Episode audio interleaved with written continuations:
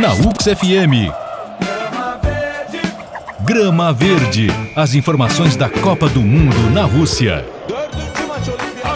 Há quatro dias do início da Copa do Mundo da Rússia, a FIFA divulgou que 2.403.116 ingressos já foram vendidos para torcedores de todo o mundo. Na última sexta, mais 100 mil bilhetes foram disponibilizados para venda. São ingressos para todas as partidas que podem ser comprados exclusivamente por residentes russos por ordem de chegada. As vendas começaram em setembro do ano passado e vão até o último jogo, a final do dia 15 de julho. Os torcedores russos são a maioria dos compradores, seguidos pelos americanos. Os brasileiros aparecem em terceiro lugar na lista, com 72.512 entradas já adquiridas. Há um sistema de alerta no site da FIFA que avisa aos torcedores sobre a disponibilidade, uma vez que os ingressos podem ser continuamente revendidos pelo site da entidade. Uma plataforma especial de transferência e revenda de ingressos foi lançada pela FIFA, permitindo que os compradores mudem os seus convidados ou revendam as entradas de acordo com as políticas estabelecidas. Lembrando, né, que daqui a pouquinho, 11 horas da manhã, tem o último amistoso do Brasil antes da estreia na Copa do Mundo da Rússia. O Brasil enfrenta a Áustria às 11 horas da manhã. Daqui a pouco eu volto com mais informações da Copa do Mundo da Rússia. Taxcora! Grama Verde. As informações da Copa do Mundo na Rússia. Na UX FM. Grama Verde. As informações da Copa do Mundo na Rússia.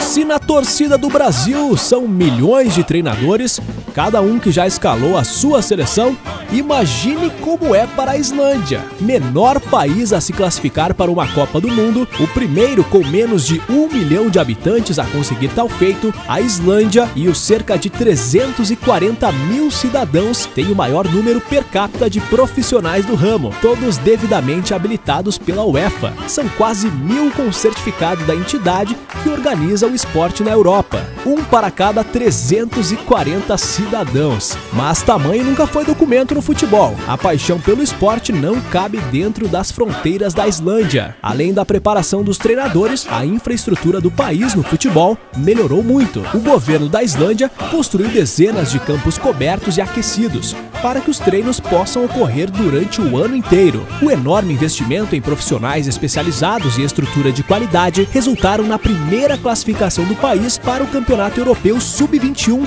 lá em 2011, que pode ser considerado o primeiro grande feito internacional do futebol islandês. E cinco anos depois, em 2016, na primeira classificação para a Eurocopa. Em seguida, a vaga direta na Copa do Mundo, depois de ser líder do grupo 1 das eliminatórias europeias, à frente inclusive da Croácia de Modric e companhia, que também está no mesmo grupo da Islândia na Copa do Mundo da Rússia. A empolgação da torcida é tão grande que os pacotes de viagem para assistir aos jogos da Copa do Mundo na Rússia já estão esgotados.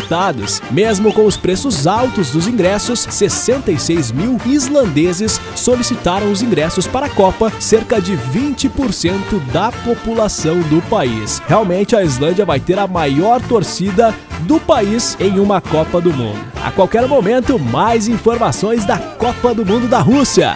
Taxcora! Grama Verde. As informações da Copa do Mundo na Rússia. Na UX FM. Grama Verde. As informações da Copa do Mundo na Rússia. Olha para a Coreia do Sul hoje mal consegue imaginar os traumas sofridos pelo país. Até a década de 1970, figurava entre as nações mais pobres do mundo. Hoje, conta com uma economia de dar inveja e é vista como exemplo de superação e modernidade. Toda essa evolução passou por um forte investimento no setor industrial e também na educação, além de avanços políticos marcantes com a democracia derrubando a ditadura em 1987. No ano seguinte, a Coreia do Sul abriu as portas de sua casa e recebeu o mundo para os Jogos Olímpicos de Seul. O sucesso da Copa do Mundo de 2002, que teve o Brasil como campeão, teve um significado político muito grande nas relações entre Coreia do Sul e Japão. O esporte já tinha dado aquele empurrãozinho para a Coreia do Sul estreitar relações com Rússia, China e Japão. Faltava ainda os vizinhos do norte, e esse momento chegou no começo desse ano, com os Jogos Olímpicos de Pyongyang. Por um instante, as Coreias voltaram a ser somente uma. A Coreia do Sul está no grupo F e estreia na Copa do Mundo no dia 18, quando enfrenta a Suécia. No dia 23, encara o México e encerra a participação na fase de grupos diante da atual campeã, a Alemanha, no dia 27 de junho. A qualquer momento, mais informações da Copa do Mundo da Rússia. Taxcora!